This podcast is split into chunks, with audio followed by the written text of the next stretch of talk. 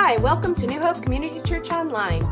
The sermon you are about to hear was originally given by Pastor Chuck Wilson. New Hope Community Church, to know, to live, and to share Jesus Christ.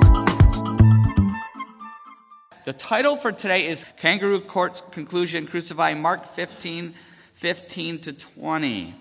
And uh, this is really part two. We'll talk about it in just a minute. But kangaroo court, we talked about last week. There's no justice, and it's, just a, a, scam. It's a setup. In our country, really, speaking of kangaroo court and justice, our country is really facing a crisis, a serious crisis.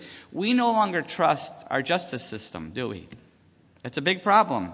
This whole movement, the Black Lives Matter movement, although now it's been hijacked by reverse racists and the media has twisted a lot of the storylines and the truth on it. But there have definitely been what initially led to the, the sparking of it. There have definitely been innocent people killed, and in some cases, no consequences, right? And which has caused many people to lose hope in our justice system that, that, they, that, that they might not be able to get justice. We see it in politics right now. We see someone running for presidency who, who uh, Hillary Clinton, I'm going to say it, but she's, she's been caught lying over and over. Even CNN finally admitted she's lying, right? Over and over and over again, lying.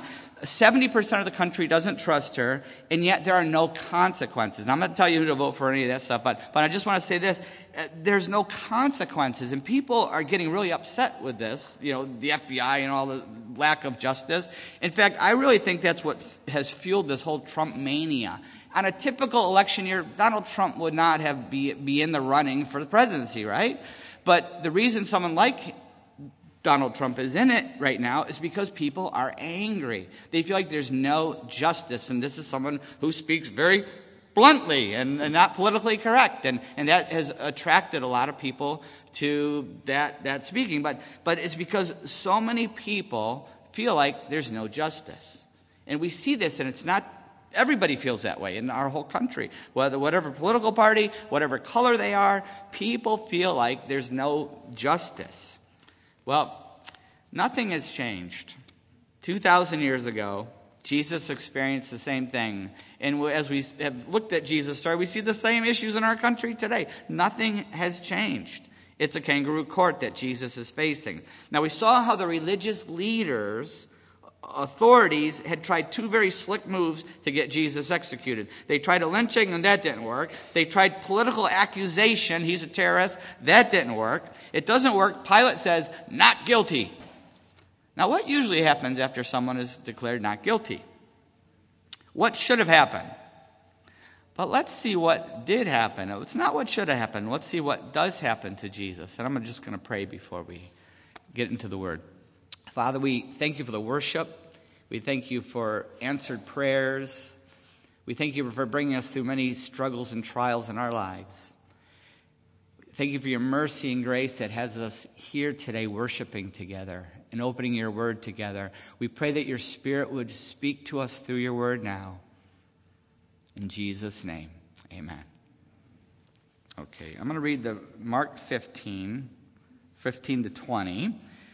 The soldiers, Jesus just declared not guilty. The soldiers led Jesus away into the palace, that is the praetorium, and called together the whole company of soldiers. They put a purple robe on him, then twisted together a crown of thorns and set it on him. And they began to call out to him, Hail, King of the Jews! Again and again they struck him on the head with a staff and spit on him. Falling on their knees, they paid homage to him.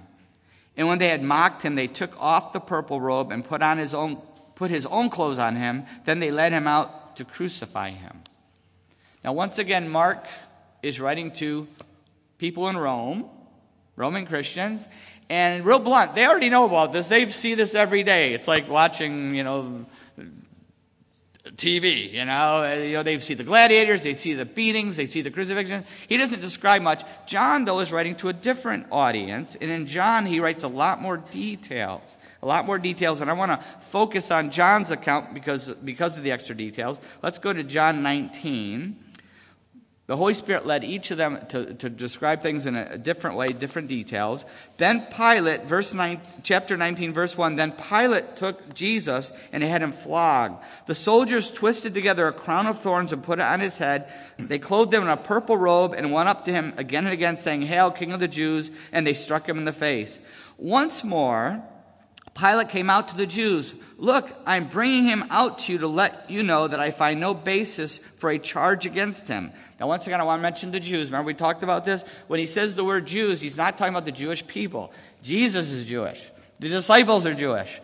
They're all Jewish here. When he uses the term John, John uses it of the religious leaders. So when you see the term Jews, he's not talking about Jewish people. He's, he's, it's a term that was used for the religious leaders of the Jewish people. Okay, so when you see that, just remember that. Okay, um, he says, "Look, I'm bringing him out to you to let you know that I find no basis for a charge against him. When Jesus came out wearing the crown of thorns and the purple robe, Pilate said to them, Here is the man.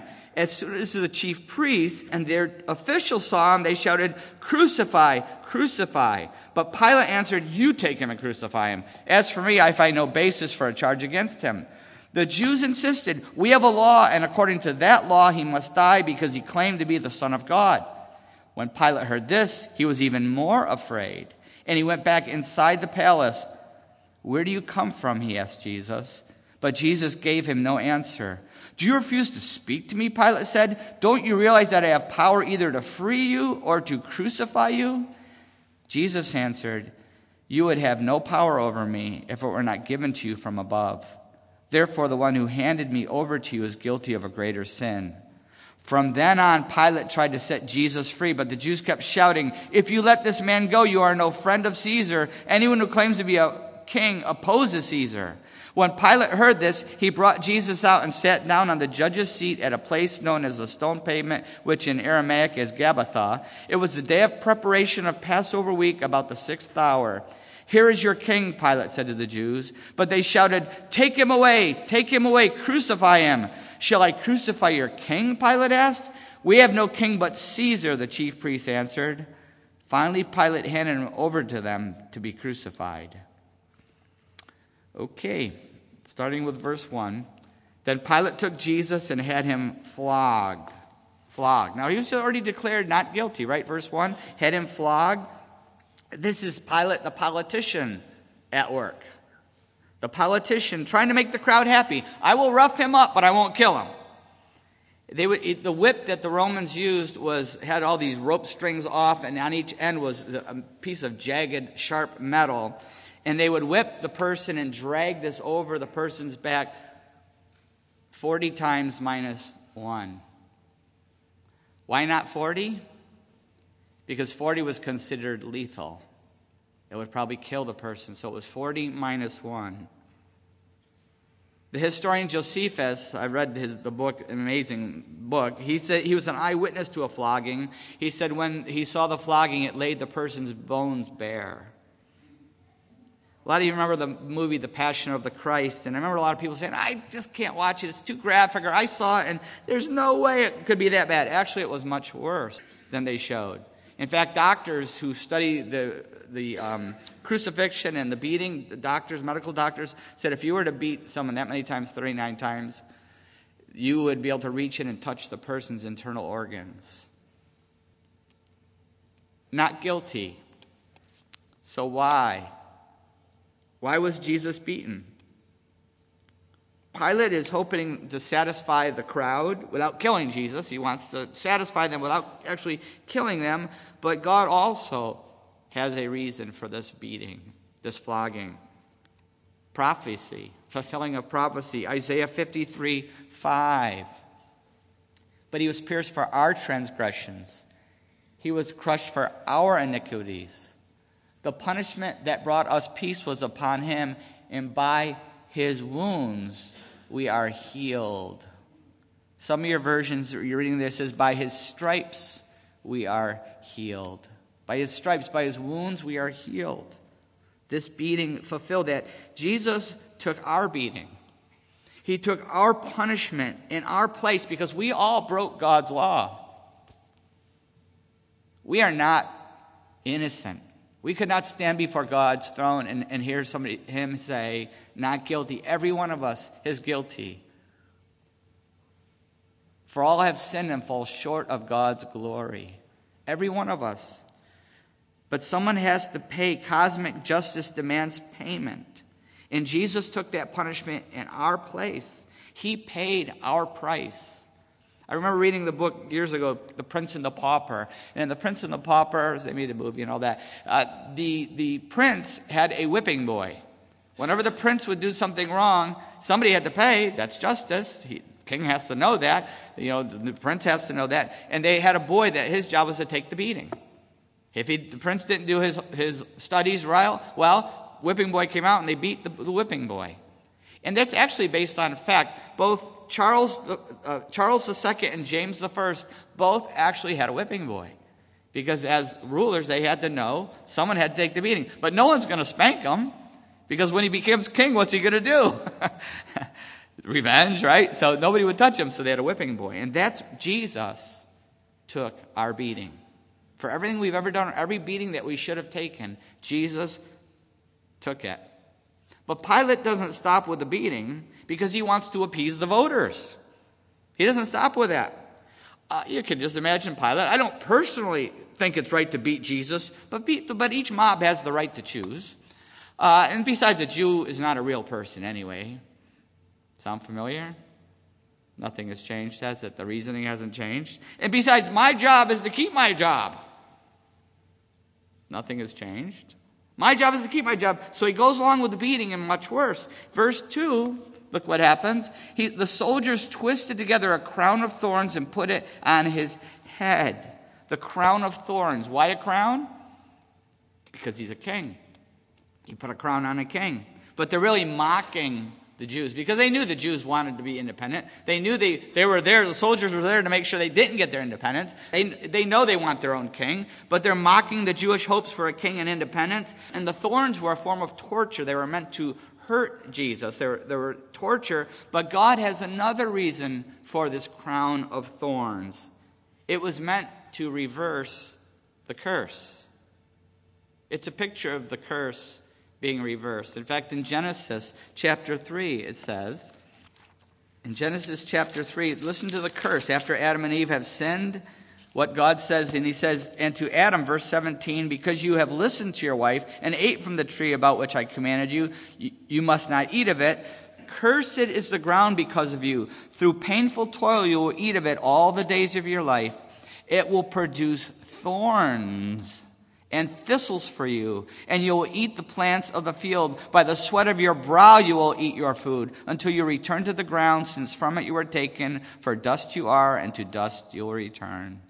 It will produce thorns. It's a picture, thorns are a picture of the curse.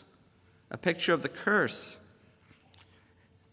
It's a, it's a, a sign of the curse of sin. But Jesus carried the pain of our curse. He car- carried the, our guilt in that crown of thorns. It's symbolic that the curse is upon his head. He took God's wrath upon himself, all on his head. He wore something else too. Back in John 19, verse 2 and 3, not only did he wear that, but he wore something else. It says here, the soldiers twisted together a crown of thorns and put it on his head. They clothed him in a purple robe and went up to him again and again, saying, Hail, King of the Jews! And they struck him on the face. He also, they also clothed him in a purple robe. Now, both John and Mark mention the purple robe here, right? What is it a picture of? Purple. Royalty. Once again, prophetic. But they're actually playing a game with Jesus. They're playing a game called King, the King's Game, or the Game of the King.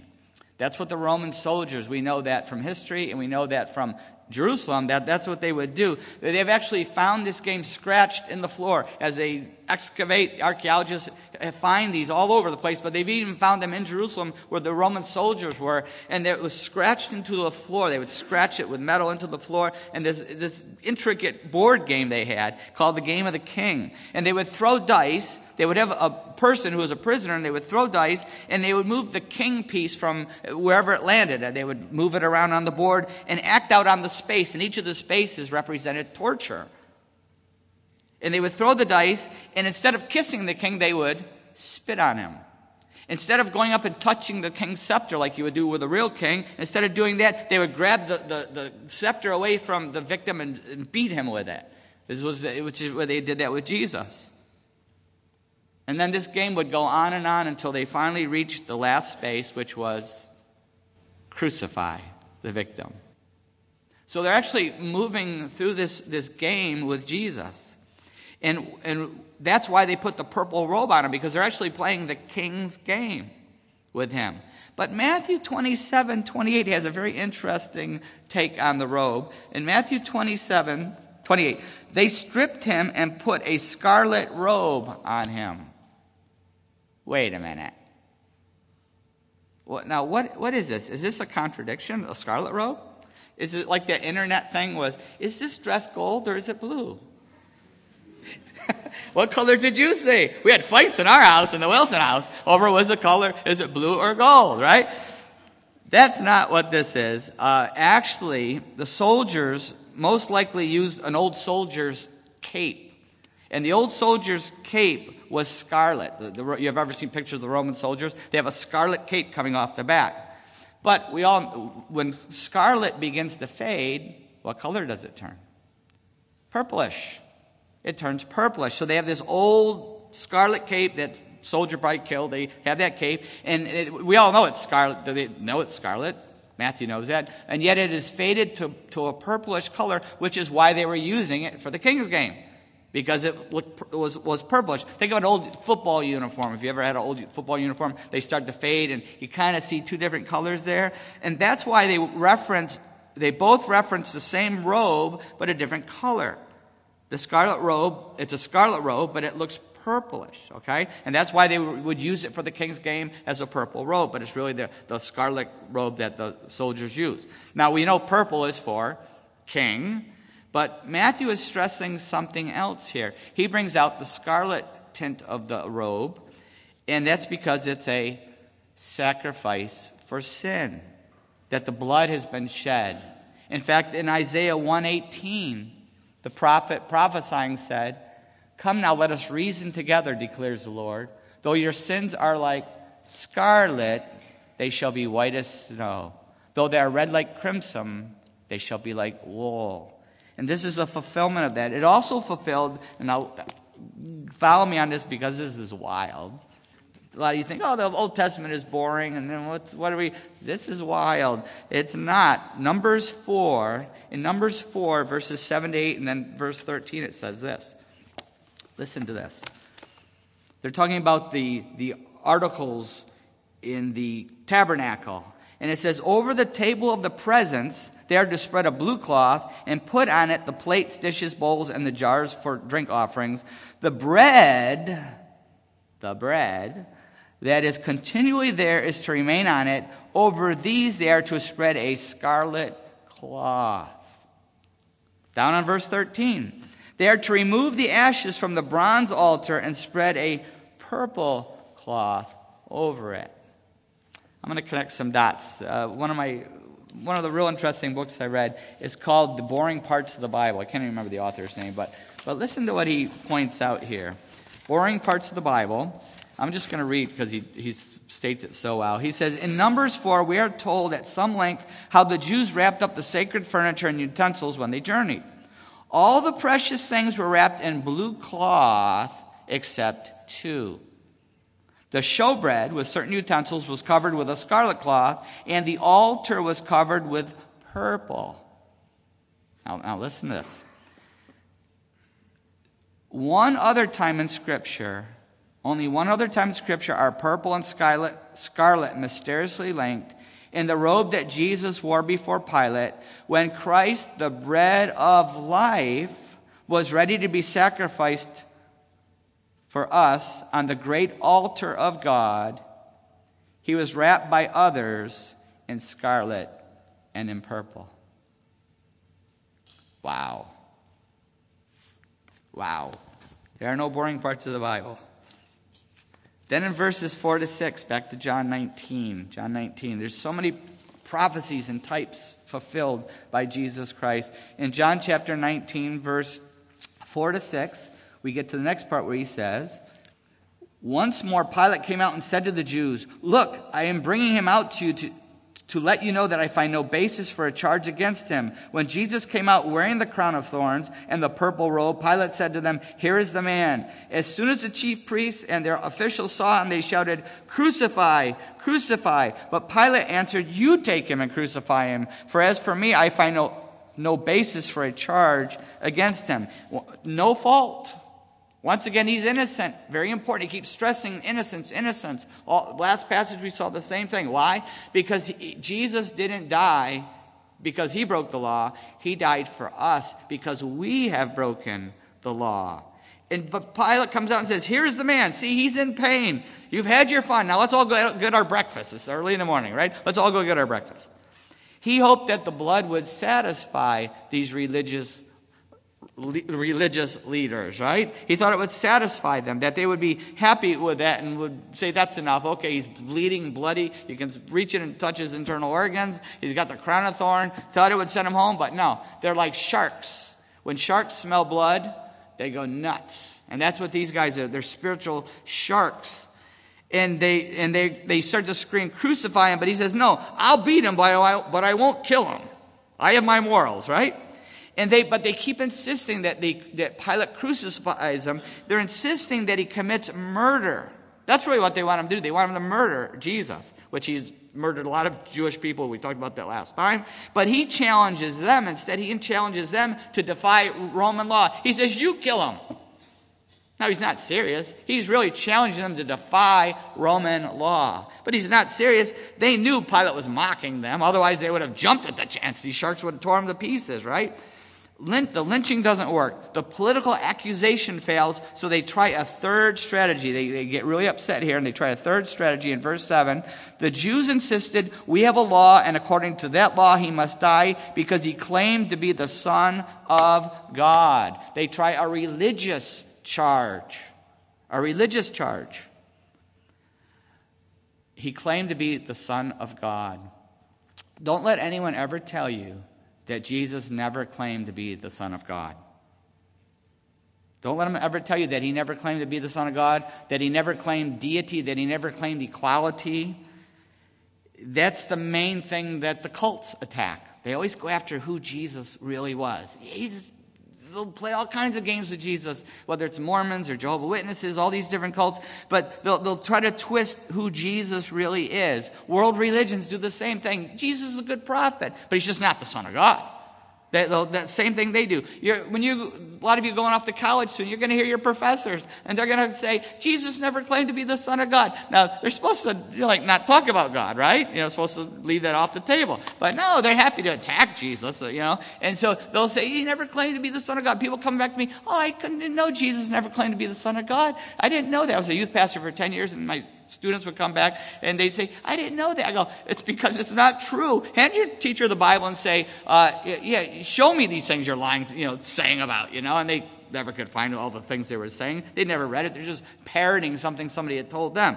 And I said, listen, and I would show my students, and they would go back to the professor and show them. Jesus clearly claimed to be the Son of God over and over in Scripture. In fact, back up in John 5.18, a couple uh, chapters back, John 5.18, listen to what G- the enemies say. For this reason, the Jews tried all the harder to kill him. Not only was he breaking the Sabbath, but he was even calling God his own father, making himself equal to God. His enemies knew exactly what he was claiming. That's why they're trying to kill him. The, the Jews, they're religious leaders, once again, all the way through the book of John, are trying to kill him. And now we're getting to the, the ending part here. He clearly claimed it. And not only did he claim it, he connected the dots. If he is the only Son of God, there's only one way to get to God through the Son. John 14, 6, Jesus said, I am the way and the truth and the life. No one comes to the Father except through me. He's what he said. And we either have to accept Jesus, what he says, or we throw it all out. He made it very clear that you cannot come to the Father except through him. Very, very clear. There's only one way to get to the one true God. And our one true God has one name. It's Jehovah. Anybody who won't come to him in the name of and call him Jehovah is not coming to the one true God. And there's only one way to get to him, and that's through Jesus Christ, his only Son. By putting our faith in Jesus, his death on the cross in our place. Putting our faith in him, our trust in him, asking him to forgive us. That is the only way to get to the one true God. And that's why they're trying to kill him. Because he claims to be the only Son of God, the Son of God. John, back to John 19, 7. They're trying to kill him for that. It's the same today. Same thing that they tried to get Jesus for. They're the same thing today. Listen, it's okay if you. Everybody's okay with the good guy Jesus, right? Who wouldn't be good? Are you okay with this Jesus that pets sheep and picks up children and kisses babies? And everybody's okay with that Jesus. Everybody's okay with, with the good teacher Jesus. The golden rule, do unto others as you would have them do unto you. Everybody's okay with that, that, that teacher Jesus. They're just not okay with the, with the only way to God Jesus. They're not okay with the only Son of God Jesus. And yet that's what Jesus was. That's who Jesus is. John 3:16, for God so loved the world that he gave his one and only son, that whoever believes in him shall not perish but have eternal life. That's Jesus. And that's the Jesus people don't like. That's the Jesus people reject. That's the Jesus people push back and get angry at us over. But that's the real Jesus. I remember when we started this church and some of you, any, anybody still left from where you A couple people still, yeah, there's a couple hands out there. 16 years ago, remember we started? Remember the attacks we had? You know, it wasn't construction, it was policemen out there and picketers and, and TV cameras sometimes and all kinds of crazy things going on. And the, the person that drove that whole thing started lies and told lots of lies about us. Uh, but I remember she was doing her best to make sure that this church did not start in this town. They didn't want a Christian, Bible believing, Christ centered church in the town of New Hope. And they told me that. And this one woman was really driving this thing. And we went round and round and round. You know, we talked, I tried really hard to talk to her, but she went to the meeting, board meetings and political meetings. And oh my, it was unbelievable. It's sent that, everybody had to sign the um, petition to, to, to drive us out. It was crazy. Some of my best friends now signed that petition.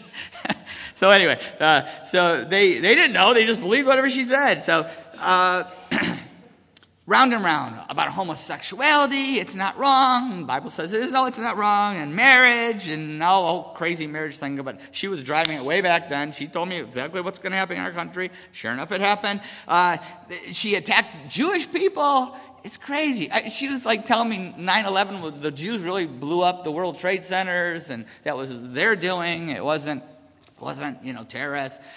It's crazy. These people, eh, when people really hate Christians, guess who they usually hate too? 99.9% of the time. They hate the Jewish people. They know it's God's people, they hate God's people. And so she, we are going through all this, and I kept bringing her back to Jesus. Every time she attacked, I'd bring her back to Jesus, back to Jesus, back to Jesus. And finally, I'll never forget it. We're, we're on the phone. She wouldn't get together with me. We're on the phone. Every time I saw her in real life, she screamed, cursed at me, and all this stuff. We're on the phone, and I'll never forget. A light went on. She finally was like, "You know what? I'm just realizing something. The real issue is, you believe that Jesus is the Son of God." And I don't. I said, Yes. now, she was going to a church, I'm not going to name it, in our town, Christian church. No problem there. It's apostate, obviously. But no problem going there, not believing Jesus Son of God. But she finally figured this out. You believe Jesus Son of God? Yes, that's exactly it. We're now on the same page. And I said, and I'm thinking in my head, now go ahead and persecute me. Because I'm not, it's not about marriage and homosexuality and anti Semitism and all that stuff, although that's all, those, are, those are the effect of it. But the real issue is Jesus Christ, the only Son of God. And once we got that understanding, she went after me all the more, but at least she was attacking me for the right reason. That's the right reason the real issue. He is the only Son of God. And the only way to God is by putting our faith and trust in Jesus Christ and what he did on the cross for us. And the only way we can have brand new life is by putting our faith in Jesus who rose from the dead to prove he was the Son of God and gives us that new life. So back to back to Pilate here in verse 9. When Pilate heard this, Son of God, when he heard this, he was even more afraid, and he went back inside the palace. Where do you come from? He asked Jesus, but Jesus gave no answer. So Pilate now is all shook up, right? He's all shook up. Maybe starting to believe there's more to this Jesus than he realized. It kind of reminds me of the, It's a Wonderful Life. Remember in the Wonderful Life, uh, Jimmy Stewart, but what was his, his name in the movie?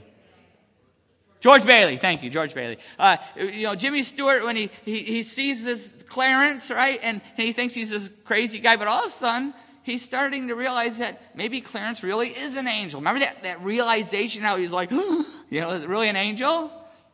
And that's what's happening to Pilate here. He's starting to realize there's more to Jesus than he thought. And there's also more reason to it because back in Matthew 27, verse 19, we see what Pilate's wife says to him. While Pilate was sitting on the judge's seat, his wife sent him this message Don't have anything to do with that innocent man, for I have suffered a great deal today in a dream because of him.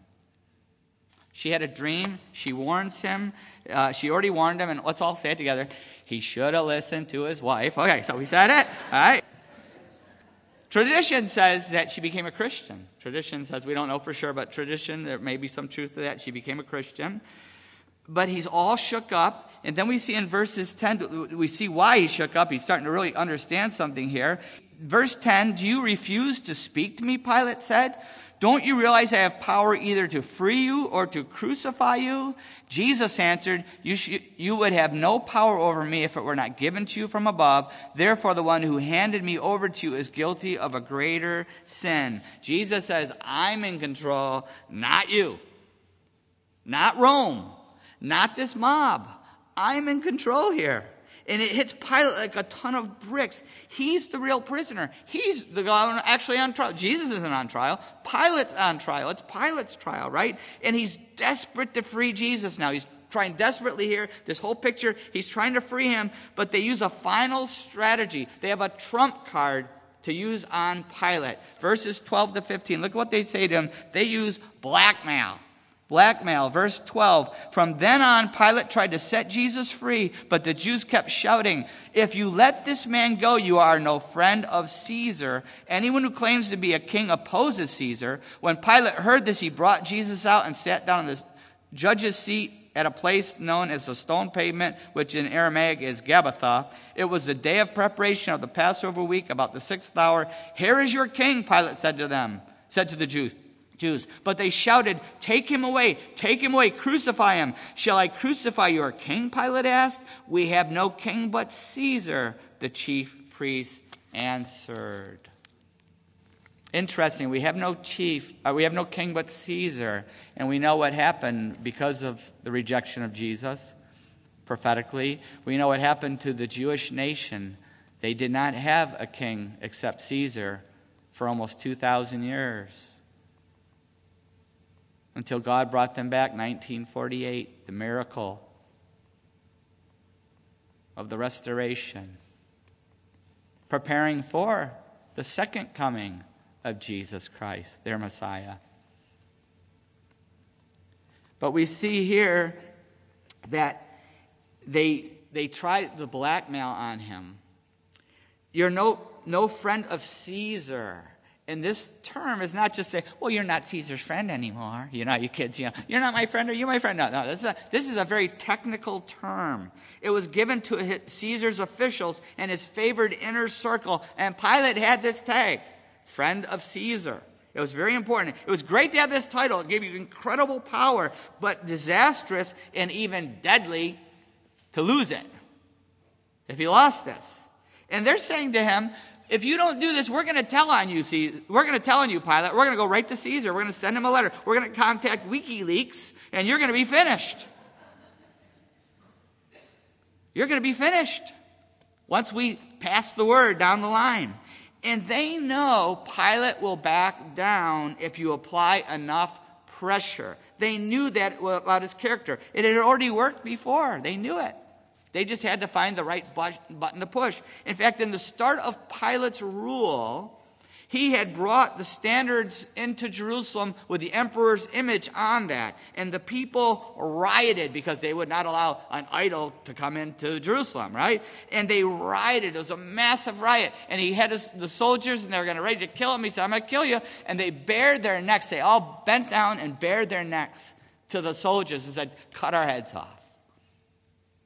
Pilate backed down because that would have sparked a big riot. And riots are risky. Sometimes they go the way you want, and sometimes they don't. And he wasn't sent there to start riots, he was sent there to keep the peace, the Roman peace, right? So they already know he's going to back, they'll, they'll back, he'll back down. If they put enough pressure, they push the right button. Pilate wants to free Jesus. We see him keep trying to free Jesus. He wants to free him, but he's already on thin ice with Tiberius. He's already in trouble with him. And Tiberius is a sick paranoid ruler, like most of the Roman rulers were, right? And, and he's a sick, paranoid man. Pilate's already on thin ice. These religious leaders know that. That's why they're playing the WikiLeaks thing. You know, you're no friend of Caesar's. We're going to report you. And he knew that one wrong step could get him replaced permanently. And that's what finally did happen. In fact, let me read you a little history on the little ending of his life so you know what he was afraid of and what really did happen. I don't even remember where I got this from, which book, but the historical Pilate says, listen to this. Pilate's tragic ending. Pilate's service as a prefect ended when he prevented and slew many Jews who mistakenly had been told that the vessels of the tabernacle were on, on top of Mount Gerizim. So they heard this rumor, the vessels, the tabernacle vessels were on top of Mount Gerizim. They all start rushing up to the top. He says, Stop. They don't listen. So he, he killed a whole bunch of them. He had enough, right? He killed a whole bunch of them. The Samaritans forwarded a complaint to Pilate's superior, who appointed a new prefect and ordered Pilate home to Rome. Not good.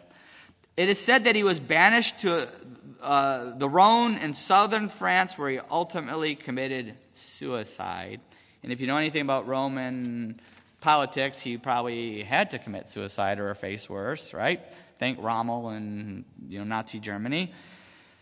Pilate knows that these Jewish religious leaders are total hypocrites. We have no king but Caesar. These are the same guys who rioted because he brought Caesar's image into to, to Jerusalem, right? But we have no king but Caesar. He knows they're complete hypocrites, but he's afraid. They've blackmailed him. They push the right button, and Pilate caves in again. And in verse 16, John 19, verse 16, it says, Finally, Pilate handed him over to them to be crucified. There's a lot more to the story, isn't there? We're going to look at the crucifixion next week. But I want to end with this question. We all have a choice to make, just like Pilate did. Will we pick Caesar or Christ? Will we choose the world or Jesus? That's it. Each one of us has his decision. Maybe you're here today and you're not a Christian yet. You're seeking, that's awesome. Some of some people come for years and they finally put their faith in Christ. Super. But but maybe you're here, but you if you're not a Christian yet, you have a choice to make. We all do which will affect our life here now and forever in eternity. Jesus or the world? Jesus and anything else, anybody else.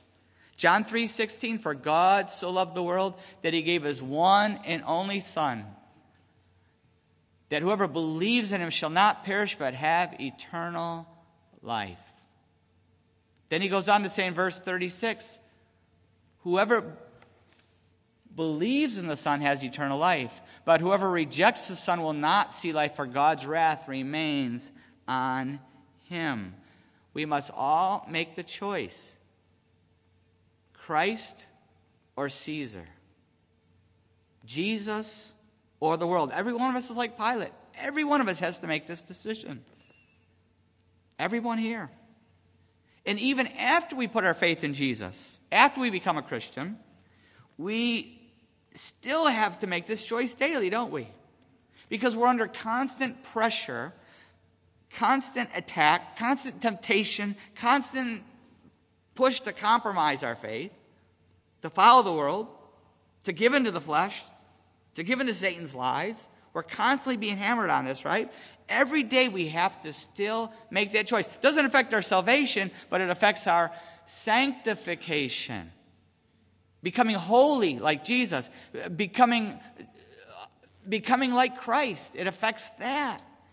It affects our fulfilling our purpose. God has given each of us a purpose in Christ. It affects us fulfilling that purpose in reaching other people with the love of Christ in achieving our spiritual potential. It doesn't affect salvation, but as a Christian, it affects sanctification.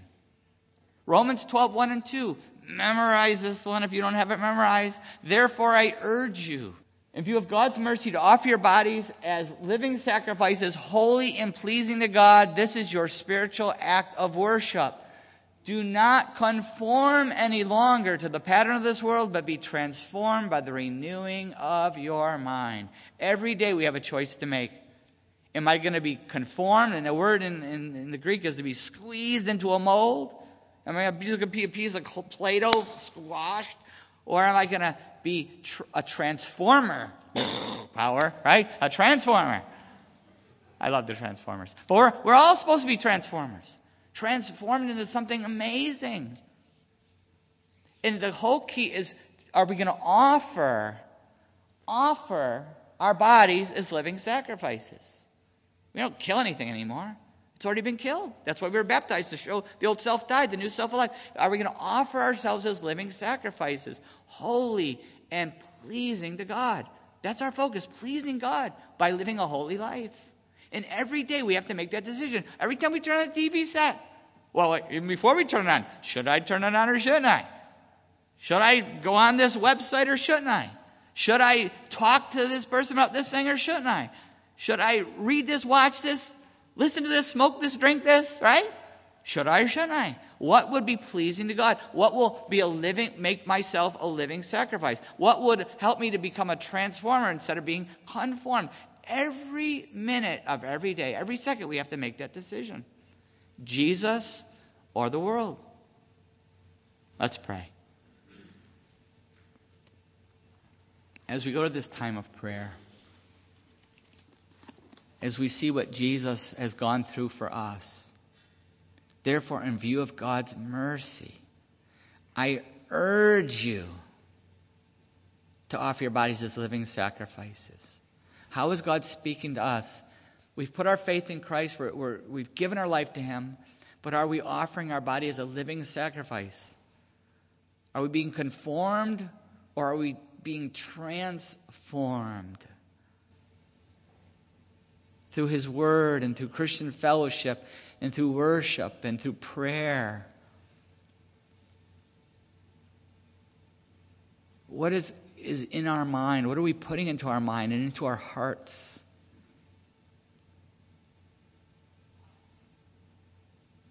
In this time of prayer, maybe there's something God is convicting us of in our life that has been conforming us instead of allowing us to be transformed, becoming like Christ. Would you surrender that today? When we walk out of here today, we're going to be faced with that choice Caesar or Christ, the world or Jesus. We're going to be facing that every second of every day. Would your prayer be today, God, I want to pick Jesus. I want to live for him. I want to have intimacy and a close relationship with you, Father, through Jesus. I don't want anything to get in between us. I don't want anything to drain my spiritual power. I don't want anything to steal my purpose, the purpose you've given me for my life.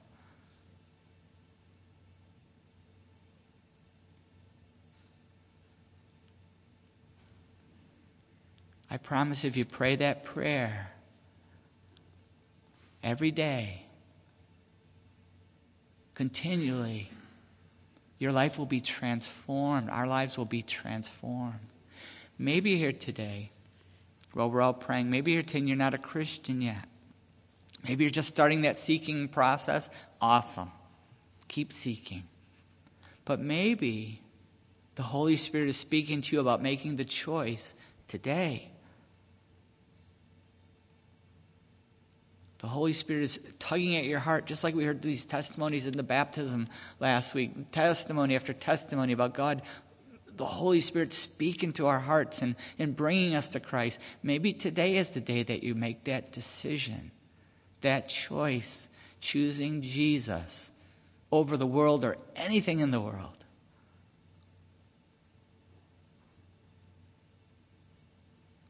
For God so loved the world that he gave his one and only Son, that whoever believes in him shall not perish, but have eternal life. You can have that life in Jesus right now. Starting this moment, and it will go on through all of eternity, a brand new life in Christ.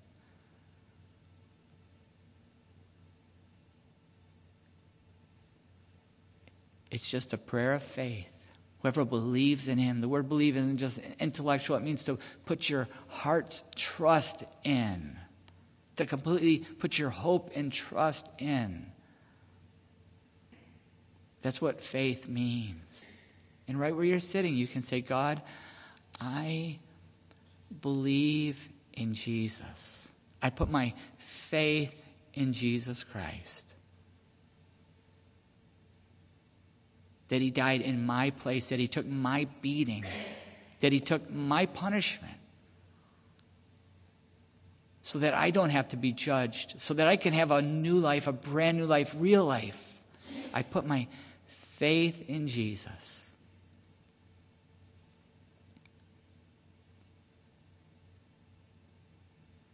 Please forgive my sin. I repent of it. I don't want it anymore. I ask you to forgive me.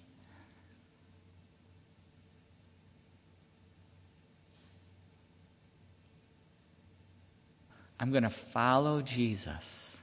I give my life to him.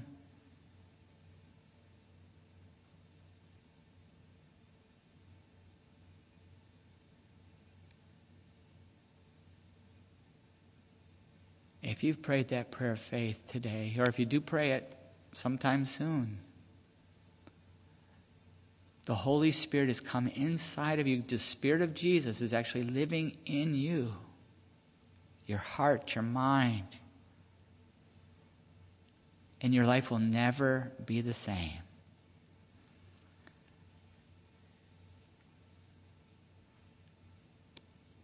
Not saying it's going to be perfect, but you're going to have a peace and a joy and a purpose that you've never known before. You're going to have a spiritual power that you never dreamed possible to fight the battles. I want to encourage you to let somebody know. Maybe you have a friend or family member here, or tell me on the way out, or fill out the card in the bulletin, stick it in the box, text, email. Let somebody know. Because we'll be excited for you and we'll help you in your new life in Christ. Father, I pray that every one of us would remember as we walk out these doors and we face our many battles. And as we fall flat and we keep on being resurrected, as we sang about earlier, resurrected over and over again through Jesus' power.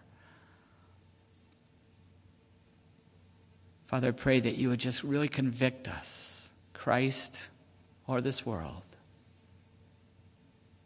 I pray that we would know Christ in a powerful way. In Jesus' name, amen.